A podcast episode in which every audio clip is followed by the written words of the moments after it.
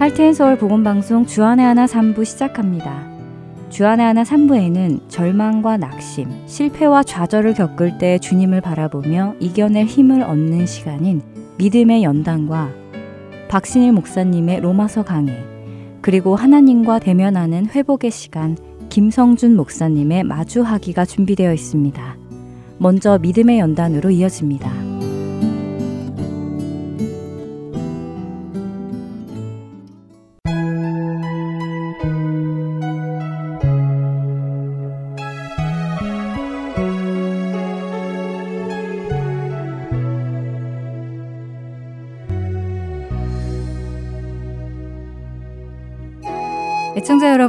안녕하세요. 믿음의 연단 진행의 민경훈입니다.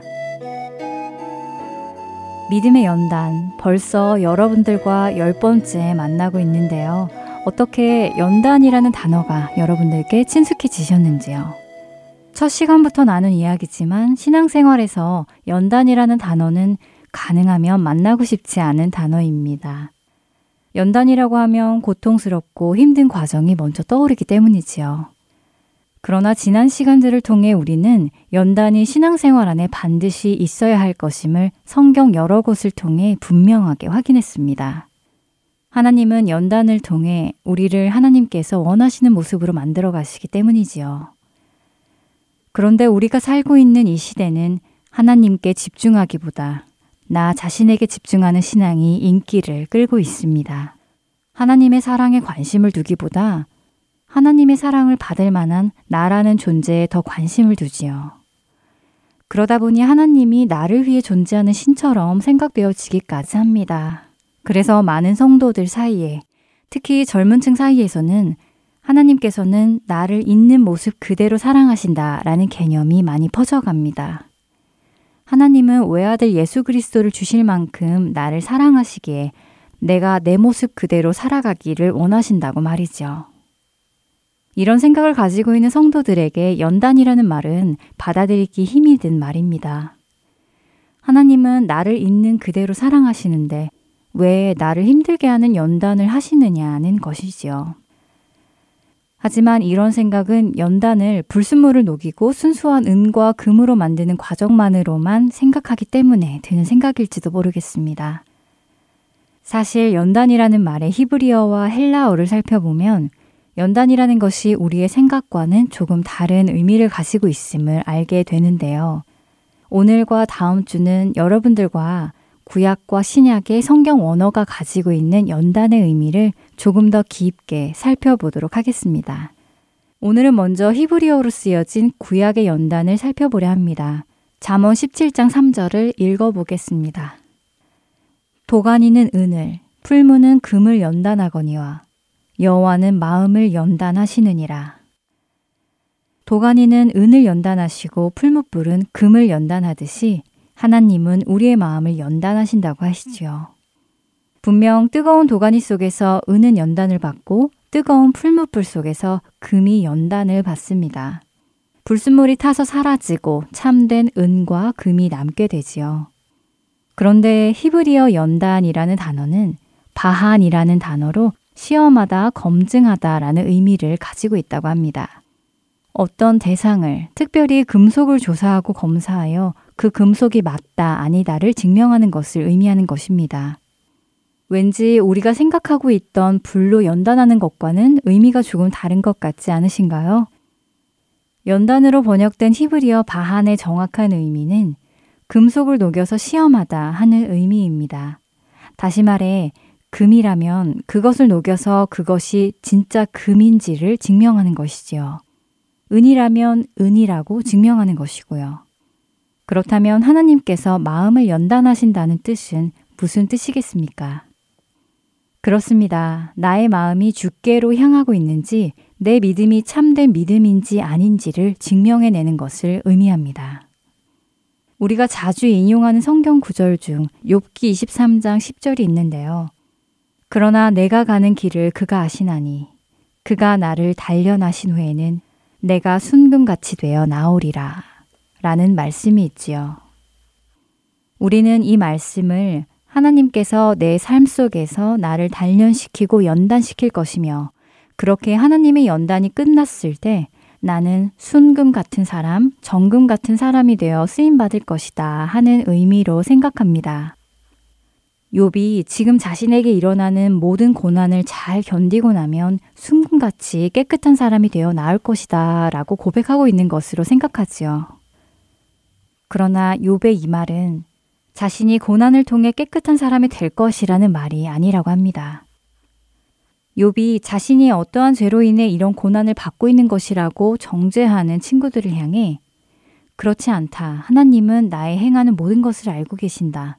그분이 나를 시험해 보시면 내게 아무런 잘못이 없는 것을 알 수 있으실 것이다. 라며 자신의 죄 없음을 변호하는 말입니다.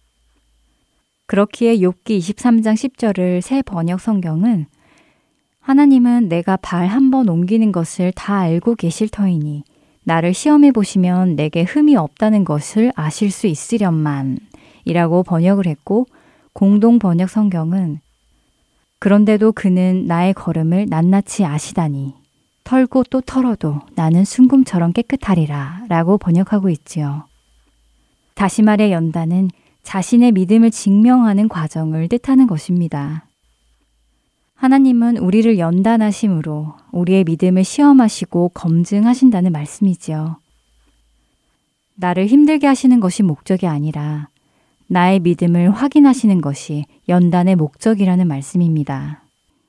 이 사실을 깨닫는다면 우리는 하나님께서 나를 힘들게 하는 연단을 하지 않으실 거야 라는 생각을 하지 않게 될 것입니다.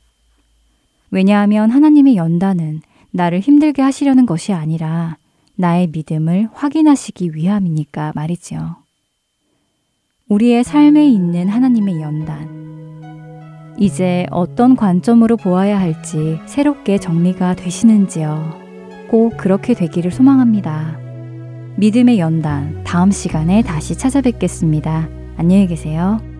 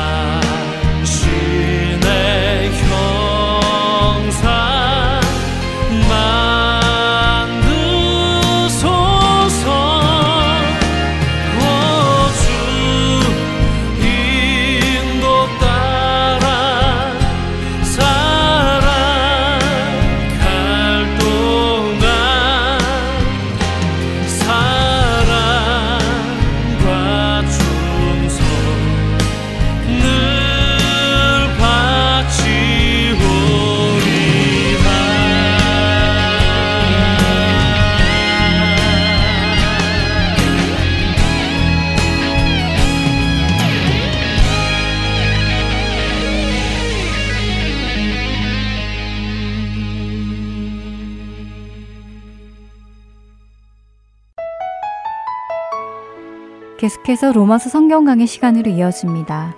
캐나다 밴쿠버 그레이스 한인교회 박신일 목사님께서 율법에서 그리스도에게로 라는 주제로 말씀 전해주십니다. 은혜 시간 되시길 바랍니다. 오늘 함께 나눌 말씀은 로마서 7장 4절 한 절 말씀을 먼저 좀 나누도록 하겠습니다. 그러므로 내 형제들아 너희도 그리스도의 몸으로 말미암아 율법에 대하여 죽임을 당하였으니 이는 다른 이곧 죽은 자 가운데서 살아나신 이에게 가서 우리로 하나님을 위하여 열매를 맺히게 하려 함이니라. 아멘.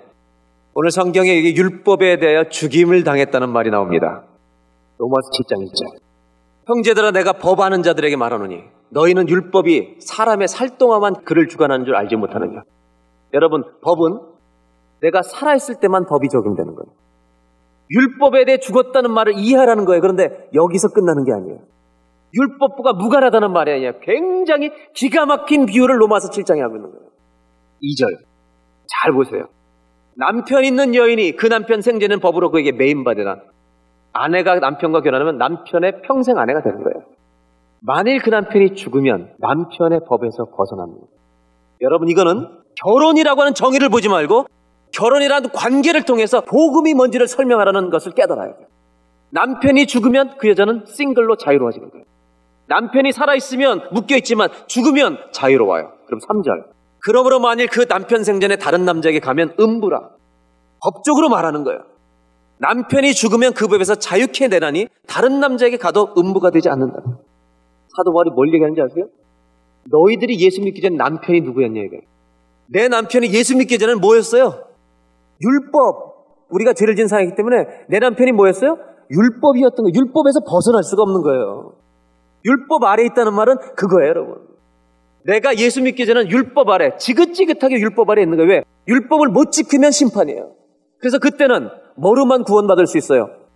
율법을 다 지켜야만 구원받는 길밖에 없는데 불가능하다는 거예요, 이거는. 성경이 불가능하다는 거죠. 왜? 율법은 구원하려고 준 게 아니에요. 너희가 구원받을 수 없다는 걸 깨닫게. 그러면 두 번째 퀘스천. 어떻게 우리가 율법에서 자유로워질 수 있어요? 어떻게?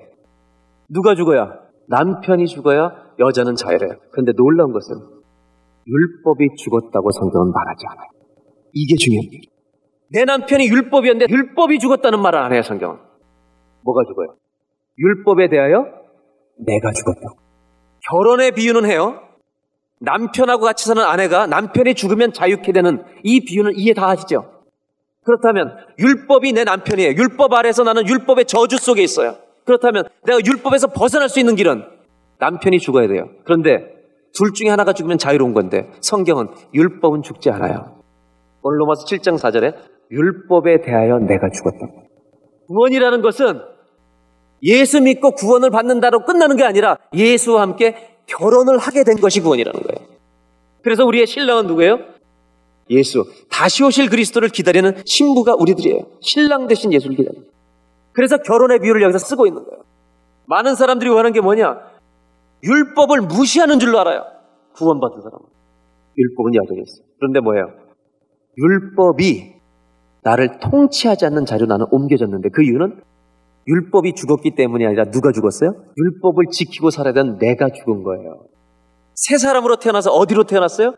그리스도와 붙어버린, 연합해버린 하나님의 사람으로 다시 태어난 것이 요 변화가 일어난 것을 깨달으셔야 돼요. 그러니까 반율법주의자라든지 율법이 필요 없다. 아무 어겨도 된다. 이렇게 말하는 사람은 복음을 틀리게 이해합니다. 로마서 7장 7절에 이렇게 말하고 있어요. 그런즉 우리가 무슨 말을 하리요? 율법이 죄냐? 율법은 죄 아니다. 그럴 수 없습니다. 율법으로 말미암지 않고는 내가 죄를 알지도 못하였다. 율법이 탐내지 말라 하지 않았으면 내가 탐심 있는 것도 알지 못했다. 문제는 율법이 아니라 뭐가 문제인지 아세요? 율법을 지키지 못하는 내 연약함이 문제인 거예요. 그래서 로마서 8장 3절에 이런 말이 있어요. 다 같이 한번 읽겠습니다. 율법이 육신으로 말미암아 연약하여 할 수 없는 그것을 하나님은 여기까지. 하나님은 하시나니. 이런 말이에요. 우리는 육신으로 있을 때 육신이 연약해서 율법을 지킬 수가 없었어요. 율법을 지켜서 구원받을 수 있는 가능성은 제로. 아무도 없어요. 의인은 없나니 하나도 없어요. 그런데 내가 예수를 믿음으로 은혜 아래 옮겨졌어요. 구원받았어요. 그런데 이 구원받았다는 건 뭐냐? 구원받아서 이제 맘 놓고 죄를 짓는다는 게 아니라 놀라운 말씀이에요. 율법을 육신적으로 지킬 수 없는 내가 하나님의 능력을 통해서 율법을 지키는 삶을 살 수 있는 권세 속에 들어가 버린 거예요. 내 안에 성령께서 들어오셔서 하나님의 의를 이룰 수 있는 능력으로 역사하기 시작하신 거예요. 근데 그 시작이 어떤 사람은 아기처럼 나타나고 어떤 사람은 장성한 청년처럼 왕성하게 소원이 일어나고 어떤 사람은 장성한 분량이 이르러서 거룩한 어른이 되어버리는 거예요. 오늘 여기 있는 성도님들 가운데 거룩한 소원이 아기처럼 있는 사람이 있어요. 거룩한 소원이 청소년 수준에 있는 사람이 있어요. 거룩한 소원이 아버지처럼 있는 사람이 있어요. 그래서 요한일서에 형제들 내가 이것을 쓴 것은 뭐라 그랬어요? 아비들아, 청년들아, 아이들아. 거룩한 소원은 다 있어요. 내 소원의 크기는 분량에 따라 다른 거예요. 그렇다면 중요한 거. 남편이 죽어야 여자가 시집 간대요. 율법과 나의 관계에서는 누가 죽은 거예요? 율법은 죽지 않았어요. 율법은 주님 다시 오는 날까지 살아있어요. 기독교인들이 조심해야 될 것은 율법을 죽이지 마세요. 율법은 살아있어요. 하나님이 선하시기 때문에 하나님의 선하신 법을 주신 거예요. 그런데 우리는 율법을 지켜서 구원받는 게 아니라 예수를 믿음으로 구원받는 은혜에 들어와 있지만 이제는 옛날처럼 율법에 대해서 죽었다는 말은 무슨 뜻이냐? 이걸 이해하시는 거예요. 율법에 대해서 죽었다는 말은 율법과 무관한 삶을 사는 게 아니라 율법을 지켜야만 구원받을 수 있는 자리에서 이제는 떠나서 거기선 죽어서 여전히 율법은 선하기 때문에 그 하나님의 율법을 이룰 수 있는 성령이 내 마음에 하나님의 법을 새겨주셨다는 거예요. 이게 뭐냐? 성령의 역사가 내 안에 시작됐다는 말이에요. 저는 결혼 처음 하고요. 대학 졸업하고 시골에 서울에서만 자라다가 시집 온 제 아내를 보고 결심을 한 게 있습니다. 대학 졸업하자마자 2월에 졸업하고 4월에 시골까지 달려왔잖아요, 그 시골에. 뭐가 좋아서 이렇게 왔는지. 그때 제가 결심한 게 뭐였겠어요? 내가 잘해주고 말리라. 이런 거룩한 소원이 불릴듯이 일어나. 이게 여러분, 이게 몇십 년 동안 지금 계속 일어났겠습니까? 여러분, 사랑은 눈물의 씨앗이라면서요? 사랑하기로 결심했는데 눈물을 흘리게 할 때가 많았어요. 많이 넘어졌어요. 엎어졌어요. 내가 분명히 사랑한다고 결심했는데도 불구하고 쓰러졌어요. 성경 뭐라고 했냐? 너희가 예수님을 모셔드렸다는 거예요. 구원은. 많은 사람들이 기독교의 구원을 얘기할 때 예수 믿고 너희 죄가 용서함 받았다는 것까지만 구원을 가르치기 때문에 문제가 계속 일어나는 거예요. 구원은 여기서 일어나는 게 아니에요. 여기서 다가 아니에요. 구원은 내가 예수님이 나의 죄를 다 사해 주시고 내 안에 들어오셔서 내 안에 사시는 것까지 시작된 것이에요. 그러니까 내가 사랑을 해도 뭔가 사인이 나타나는데 성령님이 내 안에 들어왔는데 어떻게 거룩하신 성령님의 소원이 내 안에서 역사하지 않을 수가 있냔 말이에요. 바울이 말하는 이거예요. 율법에 대해 죽었다는 말은 율법 없이 멋대로 막 죄짓고 사는 것이 구원이 아니라 그 율법을 지으신 하나님께서 하나님의 율법에 이거 지켜라 이거 지켜라 이거를 이제는 우리한테 요구하시는 게 아니라 하나님의 소원을 따라 살면 그게 지켜지는 거예요. 그래서 여러분 우리가 어떤 열매를 맺게 돼요? 성령의 열매를 맺는 삶을 어린아이처럼 시작하는 거. 요만한 사과를 처음엔 맺어요. 그런데 나중엔 부사를 맺는 거예요. 이런 맛을 내는 성도가 될 줄로 믿습니다. 거기까지를 받아들이는 것이 구원이지. 죄사함 받았네. 이제 맘 놓고 살면 되겠네. 그건 복음이 아니에요. 그렇다면 참 중요한 게 뭐냐? 우리 그리스 그리스 성도님들 오늘 율법이 죽기를 기대하지 마세요. 누가 죽기를 기대해야 돼요? 내가 죽어야 될 줄로 믿습니다. 내가 죽어야 주께서 사십니다. 내가 죽고 그리스도와 다시 산 것이 구원이에요. 그러면 성경이 말하는 건 뭐냐? 나같이 죄 많고 죄를 질 수밖에 없고 여러분 우리 과거에 얼마나 죄 많이 졌어요? 저도 죄 졌어요. 이 죄를 질 수밖에 없는 더러운 나를 예수 그리스도께서 들어오셔서 나를 통해서 거룩한 삶을 이루어 가겠다는 것이 구원이에요. 그것이 능력이에요. 복음의 능력. 나 같은 놈을 통해서. 하나님의 거룩함을 드러내보겠다. 이게 구원이에요. 그러므로 다 같이 따라하세요. 구원의 목적은, 구원의 목적은 거룩함이다. 아멘? 내가 구원받은 목적은 천국 가는 걸로 끝나는 게 아니라 그것만 가르치기 때문에 문제가 자꾸 되는 거예요. 그러니까 세상 사람들이 예수 믿는 사람 다 거짓말쟁이다. 예수 믿는 사람이 더 죄 많이 짓는다. 내가 그 사람 보고 못 믿겠다는 말이 계속 공격을 들어도 우리가 싼 거예요. 저는 기독교를 옹호할 생각 없어요. 우리가 정말 거룩한 목적으로 쓰임 받으려고 구원받은 걸 알고 지켜낸다면 우리를 욕하던 세상 안 믿는 분들이 내가 저 사람들 때문에 예수를 알고 싶다. 이런 변화가 일어날 줄로 믿습니다. 저는 이런 기독교 회복해야 된다고 확신해요. 이것이 복음이에요. 이것이 복음의 능력이에요. 칼만 안 들었지 강도짓을 하는 게 무슨 구원이에요. 성경 그걸 말. 로마서 8장 3절 4절을 말. 이것을 이해하신다면 우리는 두 번째 구원의 기쁨을 이해할 수 있습니다. 율법이 육신으로 말미암아 연약해 할 수 없는 것을 누구는 하세요? 내 의로 내 힘으로 율법을 이룰 수가 없었어요. 이 율법은 돌판에 주님이 써준 거잖아요. 이 글자는 글자를 보는데도 안 돼요. 내가 안 지켜져요. 그런데 율법이 육신으로 내가 말미암아 연약해 할 수 없는 것을 하나님은 내 안에 들어와서 이루어내시나니 죄를 인하여 자기 아들을 죄 있는 육신의 모양으로 보내어 육신의 죄를 정하여 우리를 대신해 죽게 하시고 사절 육신을 쫓지 않고 그 영을 쫓아 행하는 우리에게 율법의 요구를 이루어지게 하려 하십니다. 이게 무슨 말인지 아세요? 내 안에 예수 믿고 나는데도 죄를 짓고 싶은 충동이 일어나는 거예요. 그런데 또 하나 내 안에 성령께서 그거 하면 안 된다. 성령께서 소원을 일으키십니다. 그때 중요한 게 그예요. 그때 어떻게 율법의 의가 이루어지느냐? 육신을 쫓지 아니하고 성령께 순종할 때, 성령께 순종할 때 율법의 의가 이루어지는 겁니다.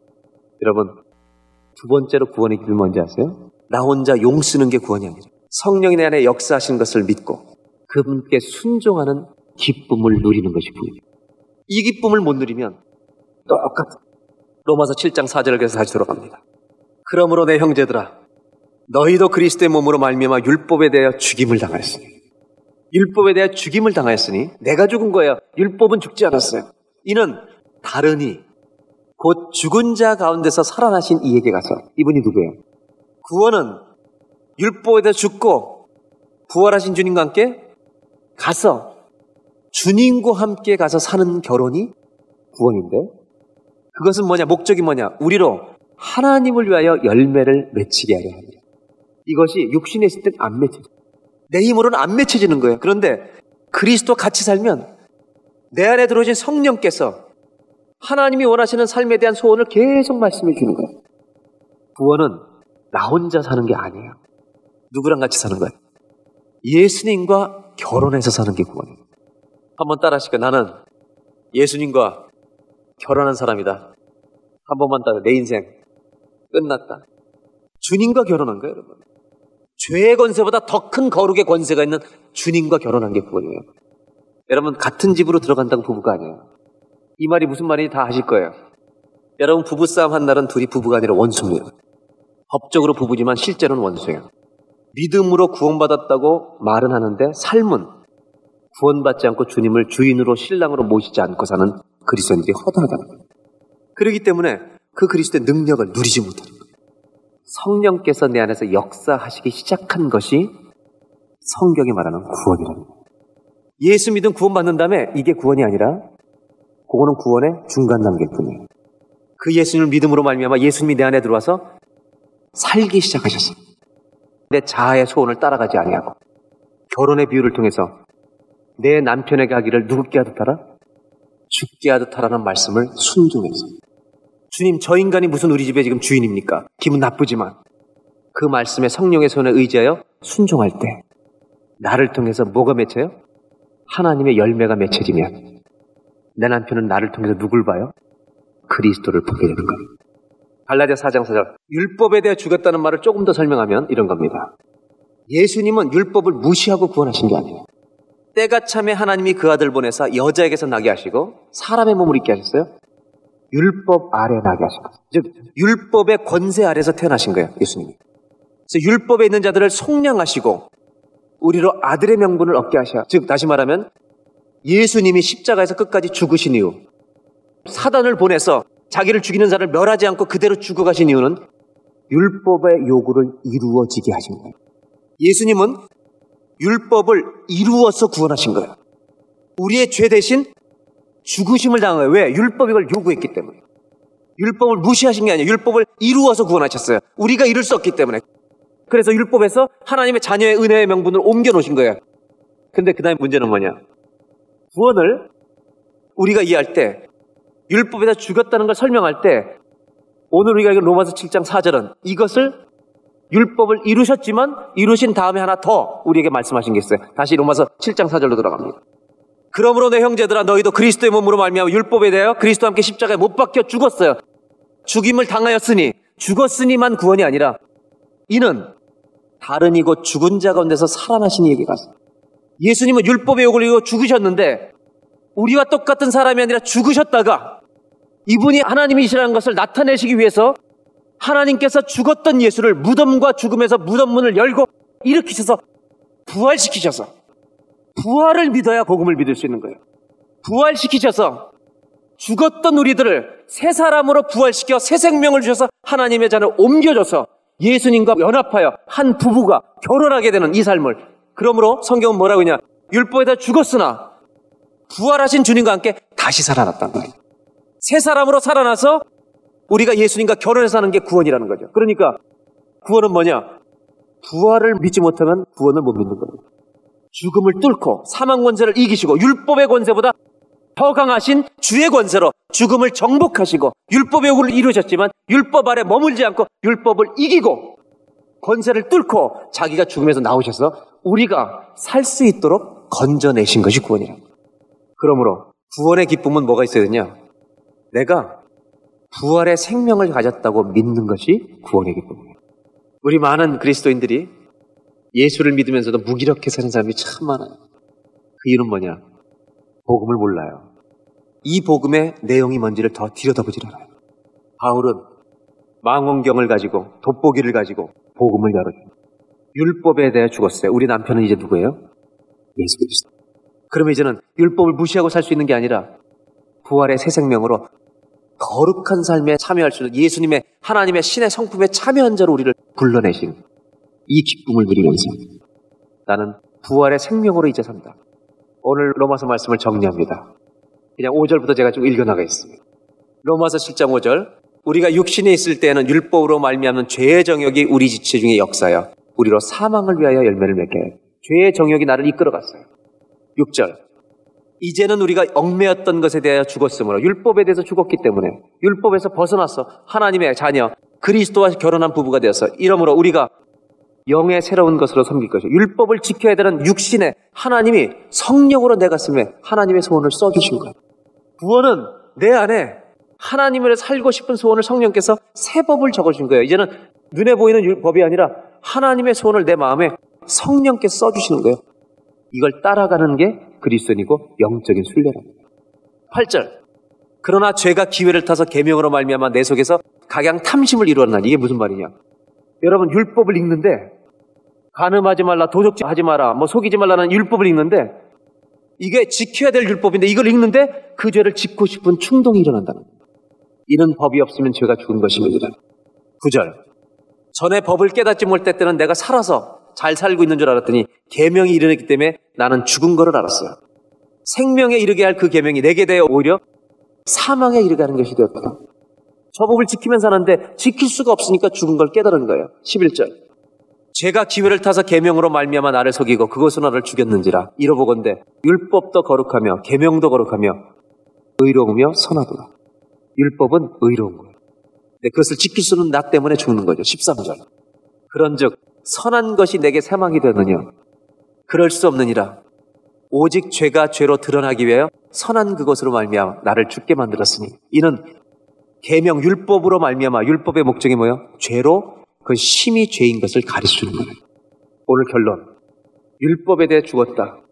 나와 율법의 관계는 뭐냐? 이제는 그리스도에게 옮겨졌다는 거예요. 율법에서 그리스도로 옮겨졌다. 이게 무슨 뜻인가? 오늘 정리합니다. 넘버 원. 구원이라고 하는 것은 이제 더 이상 정죄 아래 있지 아니하고 하나님의 용서함 받는 은혜 아래 있는 것을 확신하는가? 두 번째. 그렇다면 맘 놓고 사느냐? 아니라는 거예요.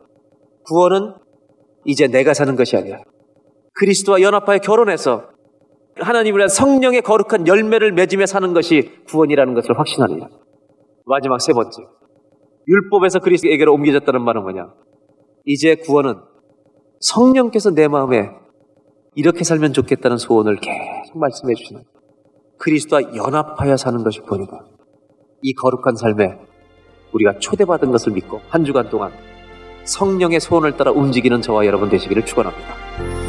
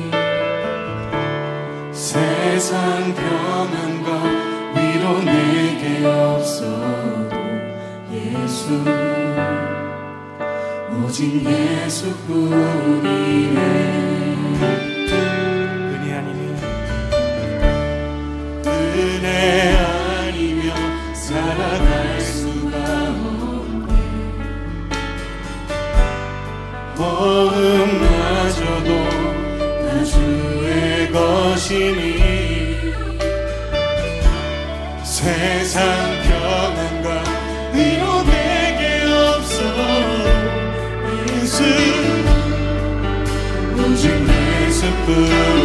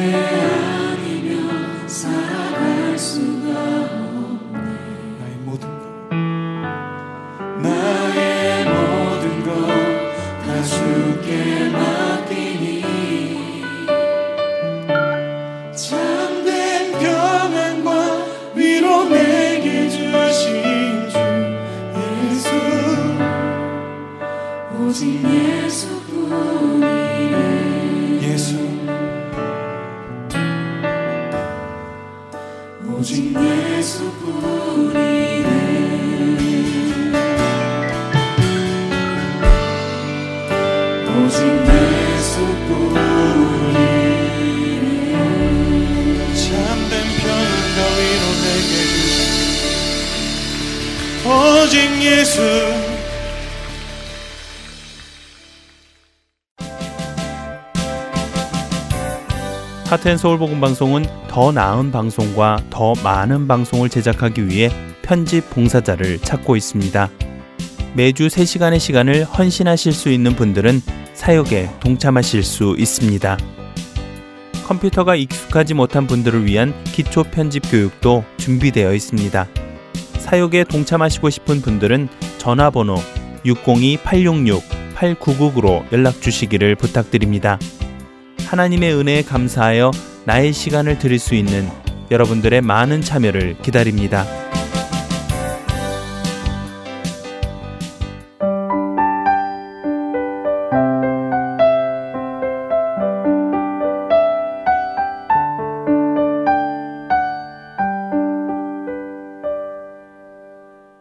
이어서 하나님과 대면하는 시간, 마주하기로 이었습니다.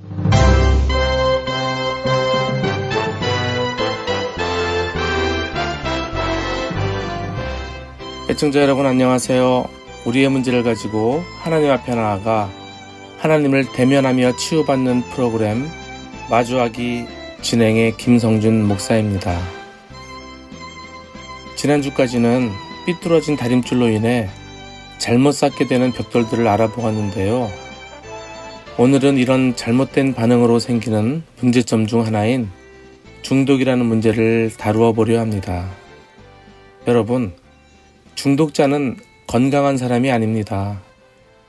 어떤 사람은 하나님이 우리를 선택하셨기 때문에 아무것도 걱정하지 않아도 된다고 하지만 우리 주위에는 무서운 마약 중독, 알코올 중독, 포르노 중독 등에서부터 요즘에는 스마트폰 중독, 인터넷 중독, 게임 중독 등에 빠져 헤어나지 못하고 있는 사람들이 넘쳐납니다. 성경은 육신의 정욕과 안목의 정욕을 따르지 말라고 말씀하는데 세상은 욕망에 충실하고 욕망을 따를 것을 만들어내며 그렇게 사람들을 빠져들게 하니 이 일을 어쩐단 말입니까? 이로 인해 지금도 수많은 사람들이 중독에 빠져들어가고 있고 특별히 우리의 자녀 세대들은 아무 보호장치 없이 이러한 중독에 노출되고 있습니다. 혹시 여러분은 여러분의 자녀들이 어떤 영화를 보고 어떤 음악을 듣고 어떤 게임을 하고 어떤 책을 보는지 알고 계시나요? 하루에 문자하는 시간, 인터넷 쇼핑하는 시간은 얼마나 되는지 알고 계세요? TV 앞에 앉아 있는 시간은 얼마나 되나요? 여러분, 영화나 음악이나 광고가 말을 한다는 것을 알고 계시나요? 모든 문화에는 메시지와 메타포와 이미지가 있는데 메시지는 직접 설득하는 말을 의미하고 메타포는 비유와 상징, 이미지는 눈으로 보고 느끼게 해주는 것입니다. 이것이 모든 문화 안에 있어서 그것을 접하는 사람들에게 전달해 준다는 것입니다. 중독이 얼마나 무서운지는 빠져본 사람만이 압니다. 자식이 중독에 걸리면 가정은 금세 풍비박산이 나기 쉽습니다. 아주 어린 나이에 게임이나 채팅이나 술이나 포르노, 심지어 마약에까지 빠져가는 젊은 세대가 지금 놀라운 속도로 늘어가고 있습니다. 중독은 영혼이 묶이는 것입니다. 알코올 중독은 알코올에 묶이는 것이고, 마약 중독은 마약에 묶이는 것이고 컴퓨터 중독은 컴퓨터에 묶이는 것입니다. 그래서 중독을 영적인 문제로 보는 것입니다. 중독이 영적인 문제이기 때문에 중독에 대한 대안은 성경 외에서는 내놓을 수가 없는 것입니다. 심리학이나 상담학은 대안이 될 수 없습니다. 크리스찬 중에 자녀의 중독 문제를 하나님께 가져오지 않고 일반 심리학자에게 의탁하려는 사람이 있는데 약간의 도움은 받을지는 몰라도 근본적인 문제는 해결되지 않는다는 것을 아시기를 바랍니다. 어떤 물질 또는 어떤 행위가 심각한 문제를 야기함에도 불구하고 자신의 기분을 조절하기 위해 그것을 습관적으로 반복하다 보면 그 물질이나 행위에 묶여버리는 것, 일생 동안 갈등으로 시달리게 하는 영향력을 가진 뿌리 깊은 습관을 우리는 중독이라고 부릅니다. 다시 말씀드리지만 중독은 묶임이고 중독은 영적인 현상입니다. 우리의 영이 무엇인가에 묶이면 끝장입니다. 그날부터 자유를 잃어버리고 노예가 됩니다. 사탄의 특기 중 하나는 하나님의 피조물인 인간을 무엇인가 묶이게 해 우상숭배자로 만들어 버리는 것임을 잊지 마시기 바랍니다. 하나님은 우리를 풀어 자유케 하시는데 사탄은 우리를 묶어 속박해 버립니다. 마약 중독자는 하루 종일 어떻게 하면 마약 한 대 맞을까 하는 생각이 묶여 있고 알코올 중독자는 어떻게 하면 한 잔 마실까 하는 생각이 묶여 있습니다. 중독자들은 다 그렇게 자신이 묶여 있는 것을 온종일 생각합니다. 중독자가 늘어나는 이 시대는 우리가 살고 있는 시대가 치열한 영적 전쟁의 시기임을 실감하게 됩니다. 중독은 단계가 있는데 남용 단계에서 의존 단계로, 의존 단계에서 몰입과 중증 단계로, 그리고 다중 중독의 단계로 심해져 갑니다. 일반적으로 중증 중독이 되어야 중독이라고 말하는 사람이 많은데 중증 중독은 중독의 시작이 아니라 끝입니다. 중증 중독의 단계가 되면 치유가 거의 불가능합니다. 그렇기 때문에 의존 단계에서부터 중독으로 보아야 하고 치유를 시작해야 합니다. 어른이 중독에 빠져가는 것보다 자녀들이 중독에 빠지는 것이 더 위험하다고 전문가들은 말합니다. 어른도 마찬가지지만 우리 자녀들을 중독에 빠뜨리는 주요 원인은 상처와 욕망과 대체물입니다. 상처와 죄는 동전의 양면과 같습니다. 욕망은 죄와 맞물려 있으니까 상처와 욕망도 결국은 한 뿌리로 봐야 합니다. 상처는 상한 감정이죠. 한국 교회는 전통적으로 감정에 대해 모른다는 자세로 일관해 왔습니다.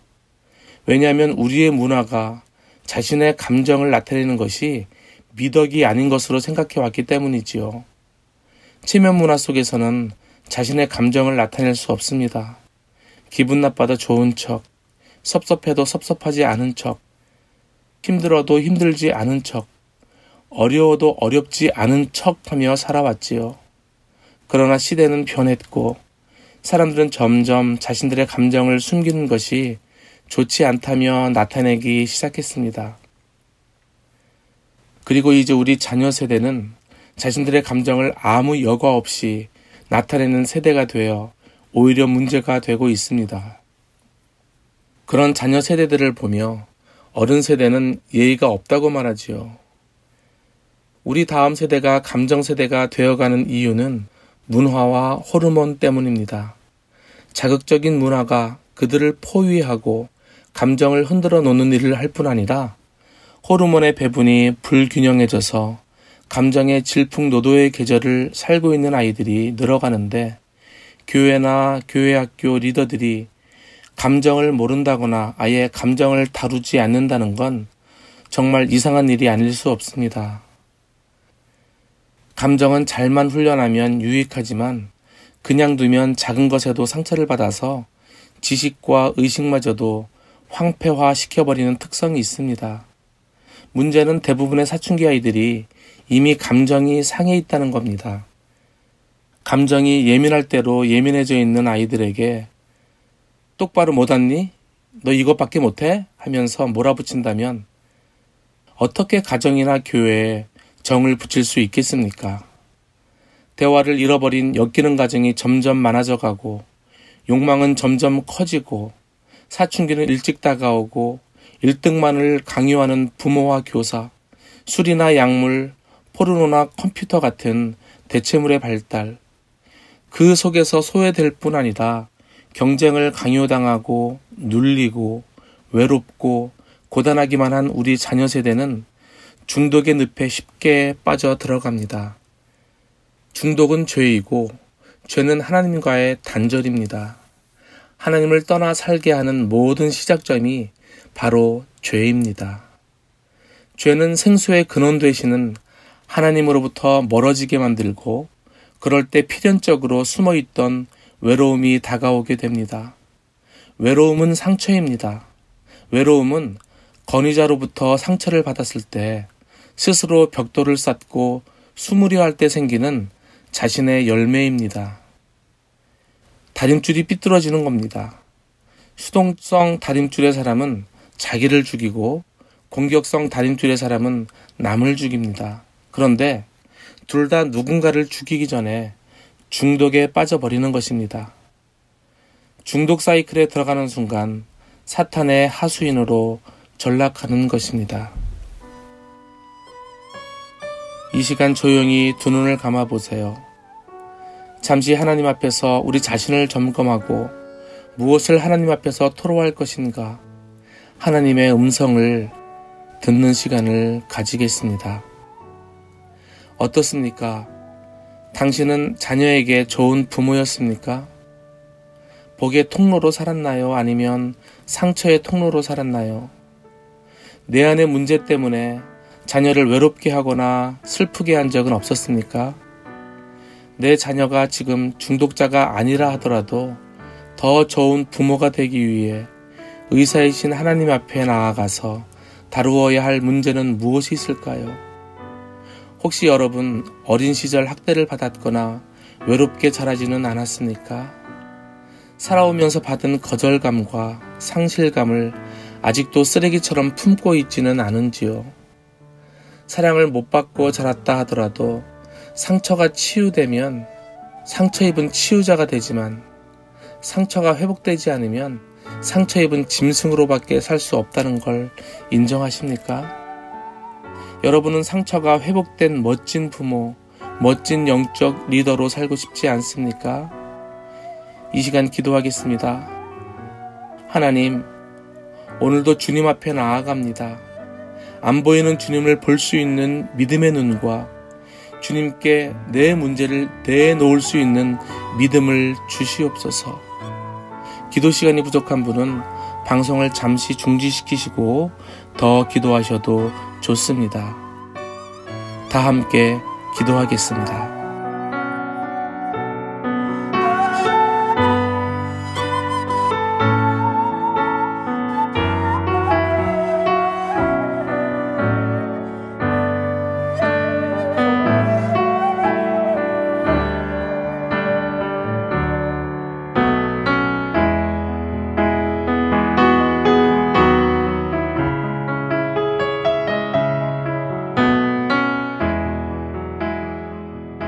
제가 마무리 기도하겠습니다. 하나님, 오늘은 중독에 대해서 배웠습니다. 중독은 어떤 특정한 사람만 걸려드는 덫이 아니라 누구나 걸려들 수 있는 함정임을 알았습니다. 특히 엮이는 과정에서 자라 상처를 갖고 있는 사람들이 중독 대체물에 빠지기 쉽고 욕망이 큰 우리의 자녀 세대가 중독에 빠져가기 쉽다는 것을 알게 되었습니다. 중증 중독이 아니더라도 무엇인가 의존되거나 몰입되어 삶의 균형을 잃어버리는 것도 죄가 된다는 것을 배웠습니다. 하나님, 오늘도 임재의 장소에 들어와 우리 자신을 돌아보면서 성령께서 하시는 음성을 바로 듣기를 원합니다. 먼저 내 안에 아직도 고백되지 않은 죄와 치유되지 않은 상처가 있는지 돌아보게 해주시기를 원합니다. 그리고 저의 모든 죄와 상처는 이미 십자가에 못 박혔으므로 오늘 주님의 이름을 고백하고 주님을 마주함으로 해결받을 수 있음을 믿음으로 인정하게 하여 주시옵소서. 무엇보다 더 이상 저희 자녀에게 상처를 흘려보내는 엮이는 가정의 부모가 되지 않도록 인도하여 주시옵소서. 그리고 더 이상 문제로부터 도피하거나 폭발시키는 부모가 되지 않도록 인도하여 주시옵소서. 다만 겸손히 임재의 장소에 나아가 모든 짐을 내려놓고 주님을 마주함으로 깨끗한 영혼을 갖게 해 주시옵소서. 혹시 오늘 기도하는 지체 가운데 자녀의 중독 문제로 아파하는 분이 있으면 속히 자녀가 회복되어지는 은혜를 허락하여 주시옵소서. 건강한 자녀, 건강한 부모가 되어 하나님께 영광이 되게 하여 주시옵소서. 예수님의 이름으로 기도합니다. 아멘. 오늘은 중독에 관한 얘기를 나누며 중독의 원인은 무엇이며 그 문제를 어떻게 다루어야 할지에 대해 얘기를 나누었고 또 함께 기도했습니다. 다음 시간에도 못다한 중독에 대한 얘기를 계속해서 나누도록 하겠습니다. 마주하기 다음 시간에 뵙겠습니다.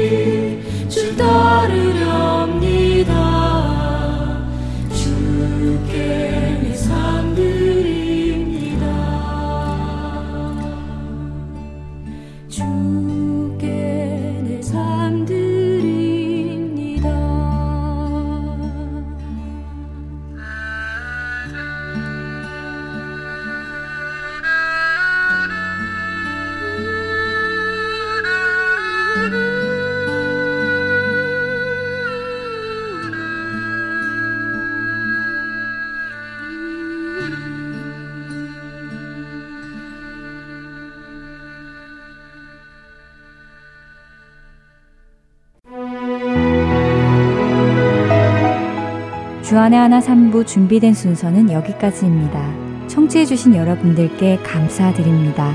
다음 주에 다시 찾아뵙겠습니다. 안녕히 계세요.